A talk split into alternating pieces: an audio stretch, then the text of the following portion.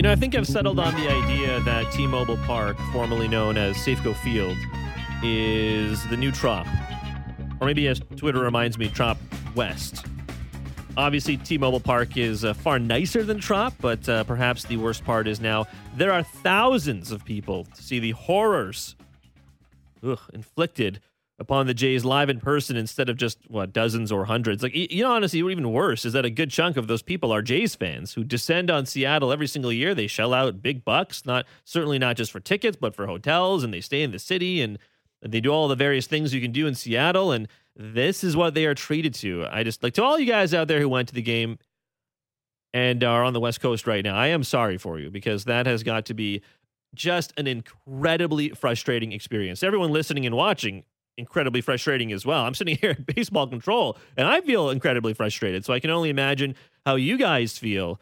Uh, with the loss today, one win in their last nine games out in Seattle. They were up 7 4 heading to the bottom of the seventh inning, and the Blue Jays lose this one 9 8 uh, at T Mobile Park. Uh, welcome to Jays Talk on the Sportsnet Radio Network, streaming live on sportsnet.ca on the Sportsnet app. Sho Alli with you. We are taking your calls and texts. Phone lines are open 416 870 0590 1 888 0590 star 590 on your cellular device. 590 590 is the people's text line. You can text me there, leave your name and location if you do choose to do so, so I can give you a shout out. Uh, the people's text line is always open. Uh, I'm not sure about you guys. That was a deep enough hit from Kiermaier to send Merrifield, right? From third base. It's a debatable call. I see, I can see both sides.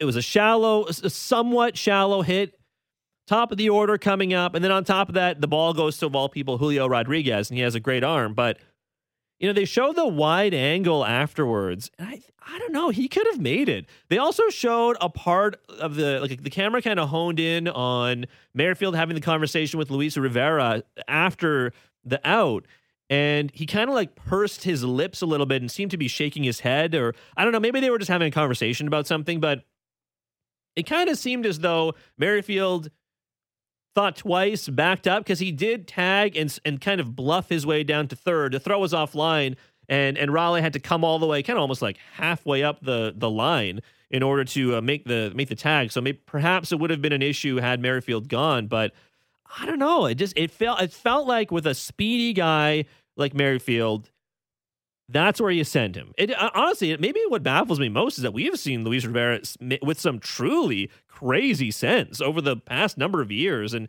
it almost feels like they were too conservative there. Again, I know Springer's coming to the plate, the top of the order. You hope you make you have a bigger inning, but. Uh, I don't know. That's gonna. That's one of a number of decisions that I think uh, we'll all be second guessing uh, going forward because a nine eight loss after you lo- you were up seven to four. I mean, that's really tough. I see a lot a lot of texts here on the text line uh, about Kevin Gausman and and you know should he have gone back out and how much 87 pitches should he have kept going? Um, for me, at least today.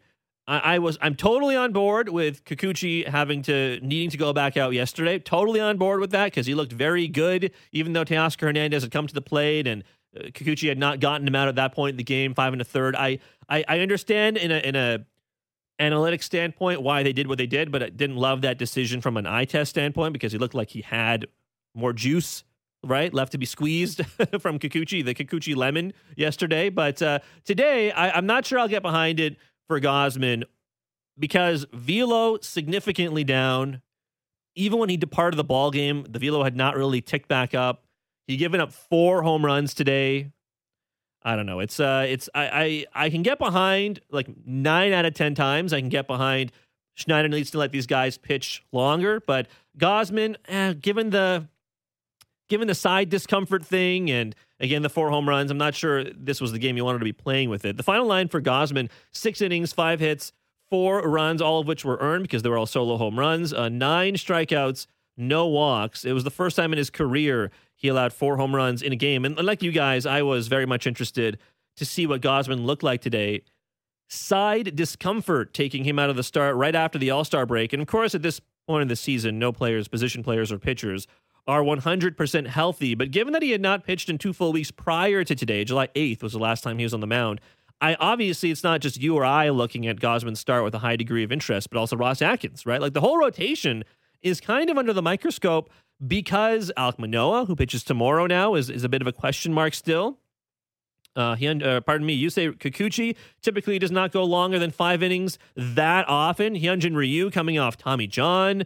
Uh, of course, Gausman's an ace, but the discomfort probably does cast the rotation in a slightly different light because if Manoah continues to struggle, it's not a sure thing that Ryu can come back and compete consistently right away, even if they do move to a six man rotation. And we'll talk about the whole Ryu thing with some of the news about Ryu a little bit later on. But, uh, you know, Gausman, you kind of have to know what you have. It's July 22nd. The trade deadline's on August 1st. You kind of need to know what you have, right? Like the fastball velo for him way down in this one. Like His four seamer, I feel like it hovers anywhere between 96 to 99 miles an hour, usually around 98. He can tick it up to 99 if he has to, but 96 to 98 miles an hour. Today it started off at 89 miles an hour to JP Crawford in the first inning. He got it up to 94 against J Rod. We saw it spike up to about 95 and other put away pitches, but for the most part, hovered between 91 92 miles an hour. So, again, perhaps a side effect of the side discomfort that had been ailing him. And, you know, I mean, case in point, right? The Cal Raleigh home run was a four seamer that was not well located, it was 91.6 miles an hour. On the very next pitch to Dylan Moore, another four seamer, 89.9 miles an hour, was also not also not well located, but you can probably get away with it a little more if the velo is up and you induce lesser contact. That was not the case today. And the second Raleigh home run was also off the four seamer and also around 91 miles an hour, 91.7 miles an hour for the second Cal Raleigh home run. There's always one guy per team that hits the Jays well. We know about Ryan Mountcastle. I think Yoshida has almost become that guy in, in less than a year. Somehow for Boston, somehow Cal Higashioka is sometimes that guy for the Yankees. And Cal Raleigh now for Seattle. He just smashes the Jays. Like he has more home runs against the Jays than any other team in baseball. That includes the postseason, and they're not even in the same division as him. Like that's crazy. The other two teams are the Guardians and the uh, Athletics, and he has eight home runs against the Blue Jays. I think it was five and four or five and three against the A's and the and the Guardians, which was flashed on the TV broadcast. But uh, whew, you think after a certain point they just stop calling for fastballs against Raleigh, right? Like I just stop. Just if the velo is down, stop throwing him fastballs. Just don't do it. Throw him any other pitch. Throw him eight splitters in the dirt. I don't care. Better to walk the guy and make him run the bases than to throw him another low velo fastball. The J Rod home run was off a splitter. Uh, velo was down on that one too. 82.9 miles an hour splitter down from 3.2 miles an hour from the season average. But maybe that one was more on the location. It was kind of like middle, middle, right? But just overall, velo was not there for Gausman. We have seen that before as the season goes on. I've heard him say a bunch of times, hey, look, it's the middle of the summer. It happens. No one's going to be 100%. I, I totally get it, but perhaps not to this degree, which is why, you know, I, I, I'm not going to get behind the Gausman should have gone longer narrative. Today, specifically, even if sometimes there are days where he's at like 100 pitches and I think to myself, yeah, he can still go. Today, specifically, though, I'm, I'm not sure I'll, uh, I'll go there too, too long. All right, let's go to the phones 416 870 0590. Uh, star 590 on your cellular device. 1 888 0590 590 590 is the text line. We'll get over to the text in a couple of minutes, but let's kick things off with Billy and Markham. Billy, what's on your mind? Hey, Sho, how are you today?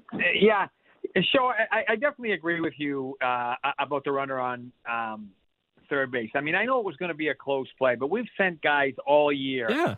If they do send him, that throw was way off, way off the base. He scores easily, I think. It's just a matter of whether you were going to send him or not. But what I didn't like was uh, Cavan Biggio standing on first base when think now I know he gets to second on the where, where they where they don't throw down, and I don't know why Seattle's letting him steal second base uh, to, to be the winning run, but that's that's on them. But I mean, when he throws the ball like that, where there's no cutoff man in place, uh, Biggio's got to be standing on second base on that throw. But uh, whatever, it, it, it didn't happen. But you know, the, the reason for me calling here uh, today uh, Sho is very simply put. There's one guy that I just love listening to, and that's Buck Martinez. And Buck, I know you had your, you know, the problem with cancer before, and we're all happy. Uh, you know, we're all ecstatic that you beat it. But I just really wish Buck could do all 162 games. This guy is not afraid to rip into the Blue Jays in a good way. He know, he just knows the game inside out. You can tell he managed, and he'll just when the Jays do something wrong, he will jump all over them. Where I think that, you know, no offense to the rest of the broadcast crew, but they seem to go in defense motive and and, and try to um, you know try to protect them.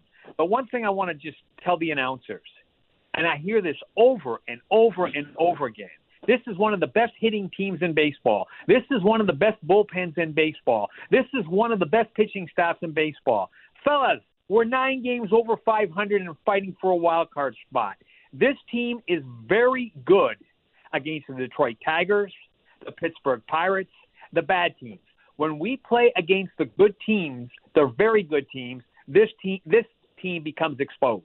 And it's got to change. It's really got to change, or I'm telling you, it's going to be a short season for us. That's all I got, Joe. Hey Billy, thanks for the call, man. Thanks for joining me here on Jays Talk. Yeah, look, I, I first of all, I'll never, you'll never hear me say a bad word about Buck Martinez. The guy is uh, absolutely phenomenal. And uh, yeah, I'm I'm more than happy to take a, a buck color call or uh, even a play by play call if they want to give uh, Dan some time off on TV. Um, I admit I did not hear what Buck said because I was in here listening to the radio version, radio call. But uh, I I do wonder, you know, just in a general sense about Billy's point about what what this team is. I do believe they're a playoff team because they're they're basically, funnily enough, after the same amount of games last year to this year, I think that the record is only off by maybe one win.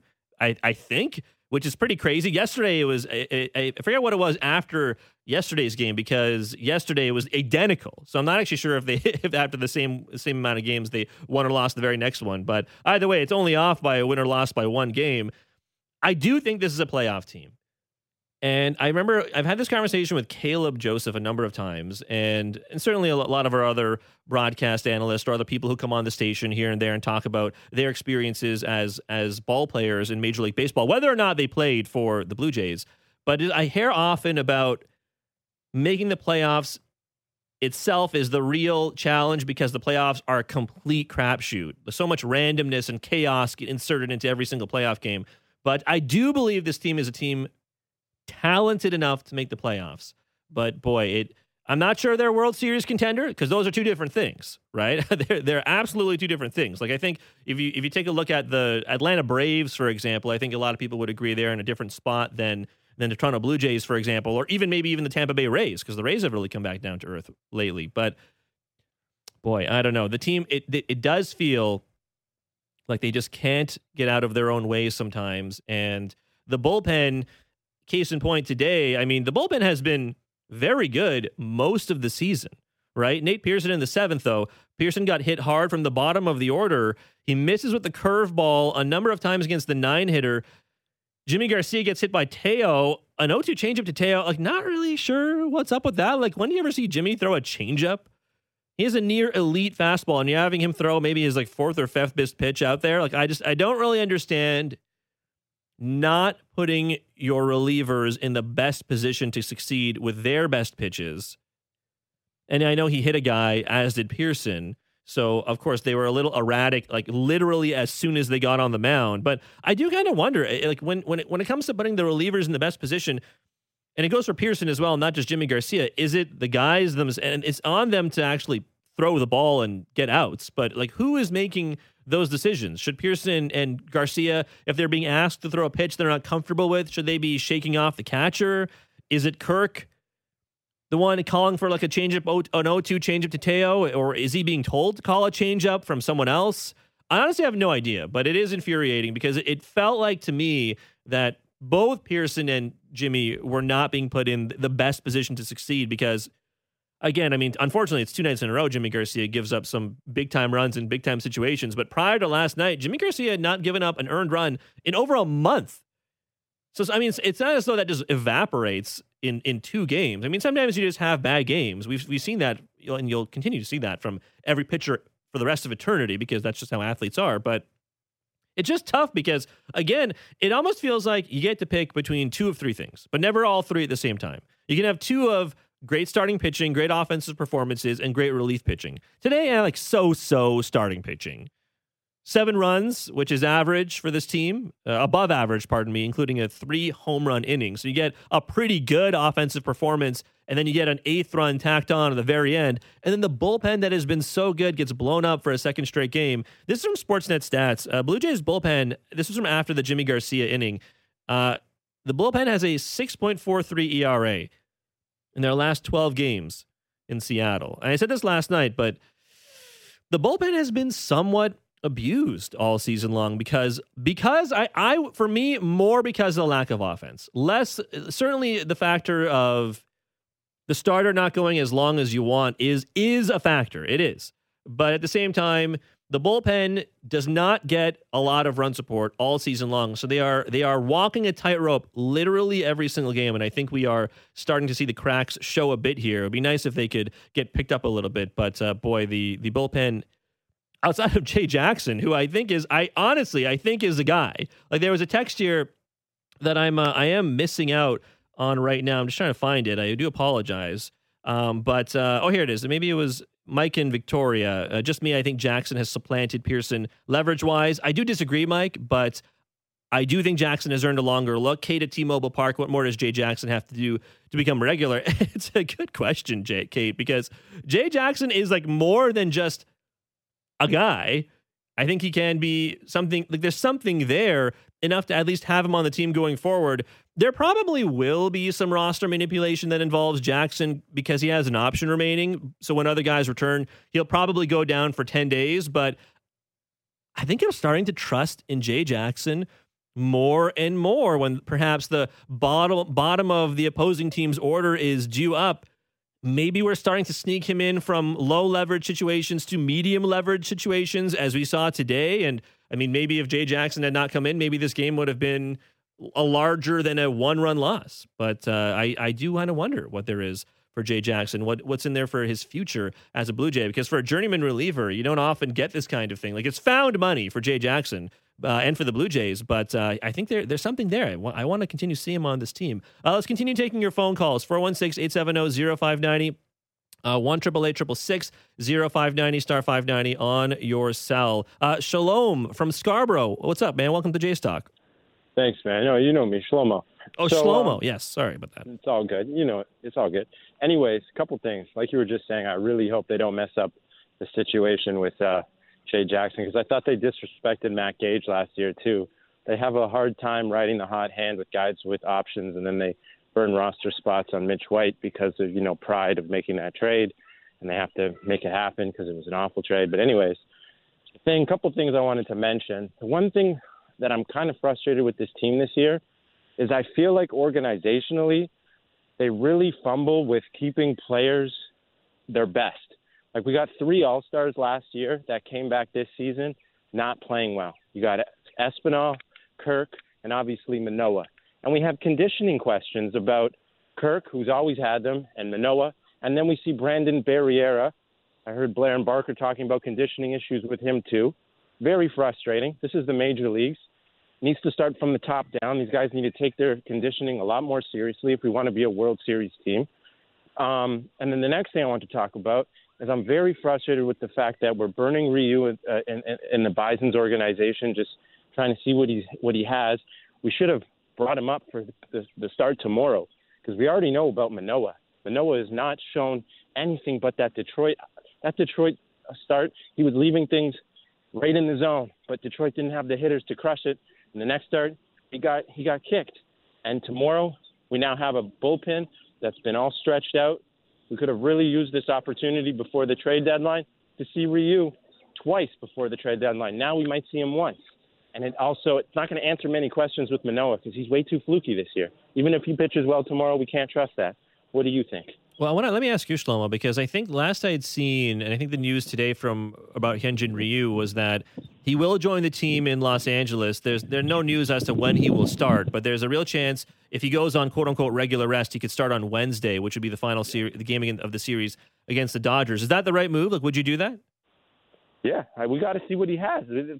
Listen, you got a lot of good pitching on the starting rotation this year. Gausman, up until this injury, Bassitt, Berrios, Kuku, even Kikuchi. Like whatever candles that Blair was burning for Kikuchi and Berrios, man, he did a great job bringing those guys back to life because I thought they were finished.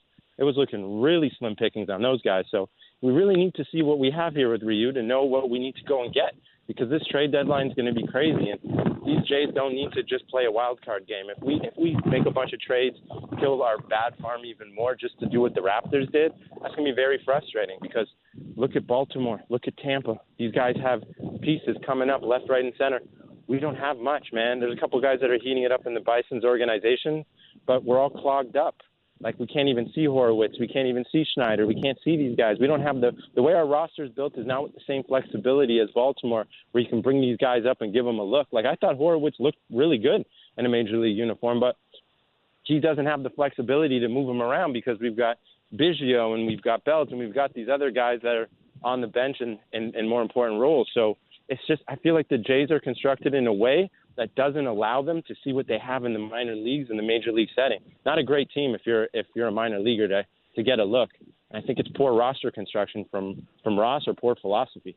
Hey, uh, Shlomo, I appreciate the call, man. Thanks for joining me here on Jays Talk. I, it's a good point you bring up when it comes to the the log jam of players because it does feel as though I, I've been banging the drum for Davis, Davis Schneider for a little bit now. I know we always talk about Addison Barger, and there you know heard Ross Atkins talking uh, a little bit a couple days ago about how he is getting closer to where he was after some injury issues earlier this year. He's the number six prospect in the in the system, but there's not really a place for him to play if you if you wanted to get him some playing time. Whereas the you know Shlomo uses the example of the Orioles, they they have been calling guys up left, right, and center, and all of them have been getting some time here and there playing time. Of course, the big guys like Gunnar Henderson are just have everyday roles, but other players are playing pretty consistently. I don't know you really see that for the Blue Jays uh, right now. On on Hyunjin Ryu, um, I do want to get to this because, uh, like I mentioned, he had a pretty good day in AAA Buffalo yesterday. Six innings pitched, two earned runs, three hits, one walk, five strikeouts on 85 pitches. The fastball averaged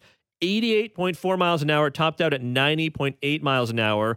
Uh, Ryu's changeup got seven whiffs on 15 swings, which is his best pitch. So the best pitch looking good, which itself is good. And uh, all that was coming from Keegan Matheson from MLB.com, who also sent out the news along with Arden Zwelling of Sportsnet today that Ryu will join the team in LA on Monday. I he probably I, I do see Shlomo's point in in in putting Ryu out there uh, in place of Manoah because Manoah has not necessarily played well uh, so far this entire year, and certainly in his return from the All Star break, it was not a, a, particularly a heralded start for uh, for old Alek Manoah. I, I, do actually believe that Ryu will be a factor down the stretch, if if perhaps not a major factor, because and if he doesn't get the, added to the rotation for the Dodgers series. I got to think he will play at some point for them in the majors before the trade deadline. Um, and again, if he does pitch, for him, normal rest would be Wednesday. And then it actually means that it would likely be his only start before the trade deadline because, of course, there's a day off on the 27th, which means the next start for you would actually be the, it would, it would seem to be the day after the trade deadline. So you're really only going to get one look at Hyunjin Ryu. You got to you got to take at least one look. I am not sure he's going to solve all the problems in one go, but you got to have him at least pitch once before the trade deadline. Um, I like the idea of pitching him on the Wednesday as well, if only because on the 27th, like we mentioned, there's the off day. You could probably be a little bit more liberal with the bullpen if you felt you had to, and you probably will have to if you're throwing Ryu out there because again, 85 pitches in his last outing. If, if you push him to 90, you're hoping you get you're getting five innings from Ryu, for example. It's the same kind of conversation we've had about uh, Yusei Kikuchi in the past. So perhaps that's the best slot spot to slot him in there, all things considered. Uh, it is interesting because going on Wednesday for Ryu means you can, in theory, like somewhat rejig the rotation if you need to. Like if Manoah struggles on Sunday, maybe there's a skipped start the next time out, and you have Kikuchi pitch a few days later, or maybe you just go to a straight up six man rotation. And I think that's my preference because after the 27th, the next day off isn't until Monday, August 14th. So with so many games coming up for the Jays after this coming Thursday, it might be good to have a six man rotation to uh, to lighten that load. Some of the starters in that upcoming 17 game stretch without a day off, a whole bunch of whom uh, for the starting rotation are on pace for career highs in innings pitched. So uh, for them to get an extra day of rest here and there, especially for someone like Kevin Gausman, for whom we've seen is, is still clearly dealing with something, that'd be good to see, um, especially ahead of the looming trade deadline. Uh, lots of comments on Nate Pearson. And of course, Nate Pearson did not pitch particularly well today. He got he hit a batter, he got knocked around pretty heavily, let up four runs in a game the Blue Jays lost by one. Let's hear a little bit from John Schneider, who did comment on Nate Pearson and his outing today. I think just kind of locating. You know, he was um, maybe a little bit amped up. Um, a lot of heaters. I think he's a little bit. You know, he's at his best when he's kind of back and forth a little bit, but um, back and forth in the zone that is. So I think um, you know Wong there kind of eliminated the breaking ball Um, but it just comes down to execution, really. I mean, he's still, you know, relatively young, relatively, you know, it's a kind of a new role for him still, but, um, you know, great stuff, you know, and I think that sometimes you can get by with great stuff. Next step for Nate is just really kind of executing with that stuff. Um, we've seen him do it, and, uh, you know, today was a day you asked him to have a big inning or maybe even an inning plus, um, and didn't work out for him today, but, you know, I think hopefully he just learns from it and, and moves on to the next one. That is John Schneider chatting about Nate Pearson. And, and like I mentioned before, he missed with the curveball. He missed with a number of pitches, but you know, it wasn't. It just he did not have it today, unfortunately. And again, sometimes sometimes you just don't have it. But I think it is a reminder that as we discuss the top bullpen arms on this team, when you look at Romano, you look at Swanson, you look at Trevor Richards, you look at Tim Mayza, who we have not seen so far in this series. And if there was one quibble I had with John Schneider's bullpen deployment today, it is with the bottom of the order coming up, and maybe the, maybe the idea was simply you save Mayza for a higher leverage situation because you think Pearson can get through the the lesser quote unquote lesser guys, and I don't want to call them that because they are the guys who ended up doing damage against the Blue Jays today. But if there was one quibble I did have, it was going to Pearson over Mayza, if only because we didn't see Mayza yesterday. And Mayza, again, I know he is a a bit of a specialty reliever in the sense that he they use him to face lefties, but there was a bit of a pocket there. You could have gotten away with the usage of Mayza. And again, again, it does feel, it kind of feel like they were just trying to get Pearson continue to get him going because he has played very well as of late, but at the same time, um, a bit of a perhaps a bit of a misstep here for uh, for for Schneider and using Pearson over someone else in that Blue Jays bullpen. Uh, let's go to the text line 590 590. Name and location. I see uh, Regan in Regina He says the Jays need bullpen help. Probably two bats and a depth starter. Adding to this pile is the s- scheduled loss with Manoah pitching tomorrow, losing winnable games to a team barely over 500. That you should be pushing out of contention is not good enough. This team is not good enough. They need too much. Uh, they do need changes at the deadline. I, I don't think we should necessarily go to the point of seeing a scheduled loss. Although, as we discussed with Shlomo, um, you know, you need you need to see a lot more than we have seen from Alek Manoah so far this season. Because if you get the Alek Manoah you got against the Padres and you get that tomorrow, there I guarantee, I guarantee you, all of J Rod and Suarez and Teo and the rest of these guys, Raleigh probably because that's what he does. Apparently, only hits the Blue Jays, but they're all they will all punish mistakes because they are batters capable of punishing mistakes. I'm not sure that Kolten Wong and AJ Pollock and those guys are the the best pitchers in the world at this point in their career, or pardon me, hitters in the world at this point in their career, but we need better from Manoah tomorrow, that's for sure. Uh, more text on the text line. Jen, uh, keying in on something we were talking about before, Jen from Toronto. Uh, who is to blame for pitch selection? Why was Garcia th- with two strikes throwing a changeup? A baffling decision, Jen. I 100% agree. Same with Romano with too many sliders. Is it on a passive Kirk? Is it on the pitcher? I, I would submit it as also perhaps somewhat on the high performance department. I think that is that is where you kind of have to lean a little bit because it's a baffling decision to have Yimi Garcia, a guy who can touch 98 miles an hour, throwing a changeup to Teoscar Hernandez 0 2. Like, give the guy your best pitch. It's a baffling decision. Jen also says also George and Bo did squat. I got to say, you know what? Bo sneakily going through it right now. Sneakily. Because he has been so good for so much of this of this year. One, I think he's been 0 and 10 so far in this series. That's uh, you need more from Bo Bichette if you want this team to contend because he has been so and, and again he because he's been so consistent. I do think he gets a bit of a pass because he has more than held up his end of the bargain for the entirety of 2023. Having said that, in big moments, you do need more from Bo Bichette. At least we did get a home run from Vladimir Guerrero Jr. today, but uh, albeit none of the offense was enough because they do lose 9 8 in the end. Uh, let's take a quick break. When we come back, we will go back to the phones. If you're on the phone line, stay with me. We'll get you your phone call. We'll also go back to the text line as well 590 590 name, and location. You're listening to Jays Talk Back in a Flash. Sho Alli with you on the Sportsnet Radio Network.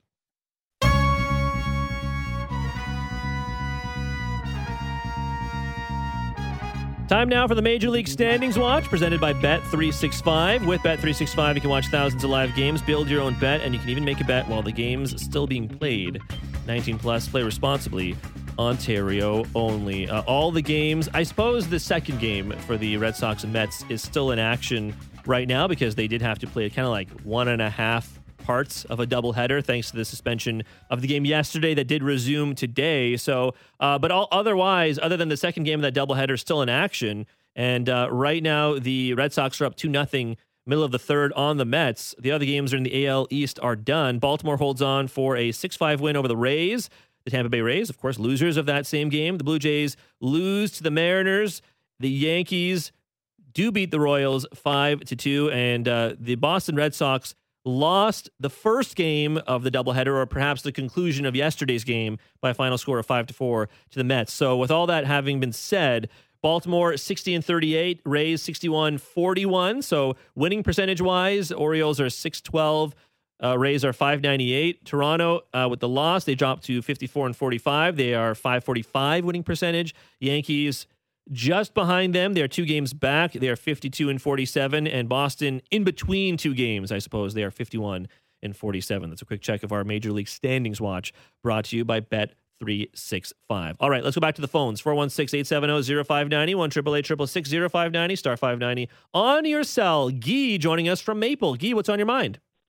Yeah, sure. This goes back to yesterday when I was talking about taking Kikuchi out too right. early after 70 pitches and coddling him and taxing the bullpen. And then today, same thing. He doesn't learn his lesson, Schneider. He takes Gausman out after 80, what, four pitches. And I get it was a long inning in between. However, you know, he was in a bit of a groove the last two innings. The guy's a Cy Young candidate.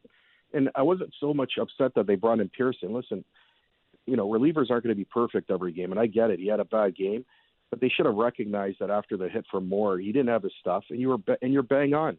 You have two guys sitting in the bullpen that haven't pitched in a couple days. Between them, Jackson and Mayza have gone 30 appearances, giving up one run. Mayza leads the majors in consecutive games without giving a run at 18 right now. And Jay Jackson, like the other texter, the other caller was saying, what does this guy have to do to prove himself? Like, why do you have this guy up here if you're not going to give him the opportunity? I think he's pitched. He doesn't have the greatest stuff, but he's pitching well. Like, why does this continue to happen with this team where our manager doesn't have any faith in the starting pitchers, doesn't have any faith in certain relievers, and what really ticked me off is that they they didn't put these guys in. They brought in Garcia on back to back. He's been great for a month. I don't blame him for bringing him yesterday, but to bring him in today over these other two guys was a, another terrible terrible decision by Schneider. I thought, and I just want to add one more thing. Um, I think what we have to recognize as Jays fans, we just have to get to the dance. This team will play well in the playoffs. They have the pitching they have the defense. It's up to Atkins to bring in two bats. They're going to need a right-handed DH, whether it's Nelson Cruz. They're going to have to bring in another professional hitting outfielder. And I brought this up yesterday. I don't think you had a chance to bring it up, but I was wondering what your thoughts are on Lane ah, Thomas. Oh, yes, Lane Thomas. That's and right. what and what yeah, and what you think uh, you know what we would have to give up, and do you think he would be a good acquisition? I'll hang up and listen, and uh, you know let's keep the thing. Hey, Guy, appreciate the call, man. Lane Thomas, you're right. I didn't get to that yesterday. I do think Lane Thomas is the exact kind of player, plays for the Nationals, 27 years old, so not a super old guy. He's exact kind player you want the Blue Jays to go and target because it allows you to do a couple of different things. Maybe it means Merrifield doesn't have to go into the outfield as much means he can be at second base pretty much exclusively, which I think is good. It means you, if you still want to give guys a Kiermaier and Springer, or if you want to give Varsho a day off too, albeit I don't think he really needs it because he's a young, a young guy. But if you did want to give any of them the days off, you can have a Lane Thomas out there.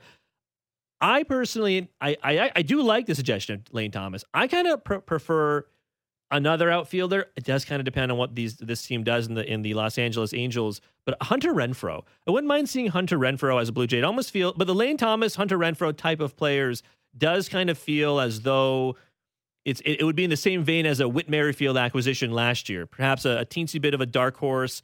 You don't really expect it, but could still pay dividends a little bit down the road. I don't believe it will cost too too much, especially for the Nationals. It might be a little easier to get Lane Thomas from the Nationals than it would be to get Hunter Renfroe from the Angels because the Nationals aren't you know not making the playoffs. The Angels at least have a, a puncher's chance, even though they also will likely not make the playoffs. But uh, I uh, I do wonder about that. It may not. Maybe you heard rumors that Yosver Zulueta might be on the move.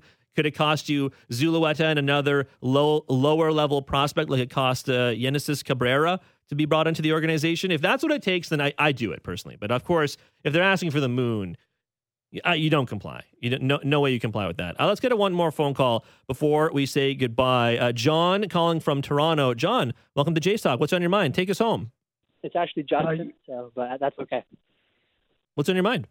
Uh, no, just um, so I think what the Jays should do, basically, um, Biggio has been really good. Uh, I think he needs to move up in the batting order. I think he's proven it multiple times now that, you know, in a situation like today, one out, bottom of the bottom, or in this case, top of the ninth, people are on. Uh, he comes through.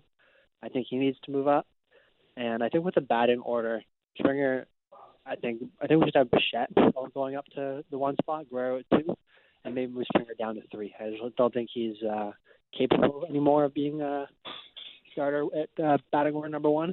So, uh, just like your thoughts there, Sho. Sure, yeah, Justin. Part, my apologies, by the way, Justin. But Justin, thank you for joining us on Jays Talk. Justin calling in from Barrie.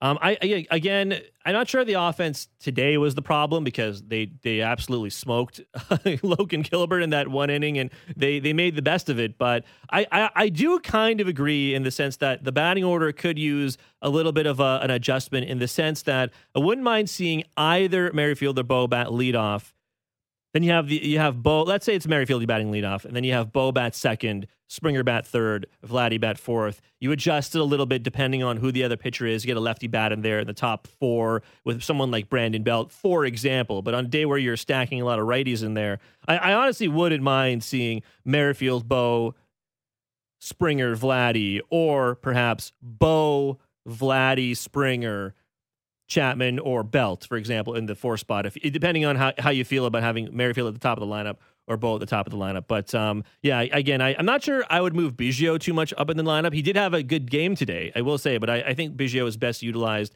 in the current role, which is perhaps a little bit uh, a little bit sparingly. Um, I do want to read a couple texts before we say goodbye. I see uh, Jay from London. Uh, Chapman's going to go at the end of the year for nothing as a free agency. Got to look at packaging him for another bat or pitching help. We could lose Kiermaier at the end of the year as well. Might need new GM by season's end. Perhaps it's, if they don't make the playoffs. It's very possible, Jay. But um, you know, I, I I don't think Chapman gets moved, if only because I'm not sure what you're going to get back for him. Someone had suggested Scott from the Walk Off podcast on the pregame show had suggested with me that you trade Chapman for like Nolan Arenado, like you know, prospect and Chapman for Nolan Arenado, knowing that he's making it a bazillion dollars and so on. Again, uh, those are the kind of unlikely trades that you can you can have fun with. And you guys know I love my fake trades, but uh, I'm, not, I'm not really sure that's gonna that is gonna happen. And I do see one this this one from William. Hey guys, made the trip down to Seattle from Toronto. Incredibly tough to be positive. Feel deflated. I did want to shout out Alejandro Kirk, four or five today. Three of his hits were over 100 miles an hour exit velo. Any anything that may indicate a potential turnaround for him? Hey, you know what? He played pretty well today. Could have used some of that when the bases were loaded yesterday but uh, he has played pretty well. I do hope he turns it around sooner rather than later because if they get even like 50% of what Kirk can be, certainly 50% of what he was last year. I think the Blue Jays will be in a much better situation than they are right now. But I appreciate all the calls, appreciate all the texts. Uh, thank you for listening to Blue Jays Baseball, brought to you by Krown Rust Protection. Now that summer has arrived, it's road trip season. Make sure your vehicle is protected from rust with Krown. Visit krown.com for a special summer offer today. Krown, Canada's number one rust protection. For Ben Shulman, Blake Murphy, Tom Young, Nick Blackmore, I'm Sho Alli. Thanks for being with me today. Alek Manoah is on the mound. Talk to you then.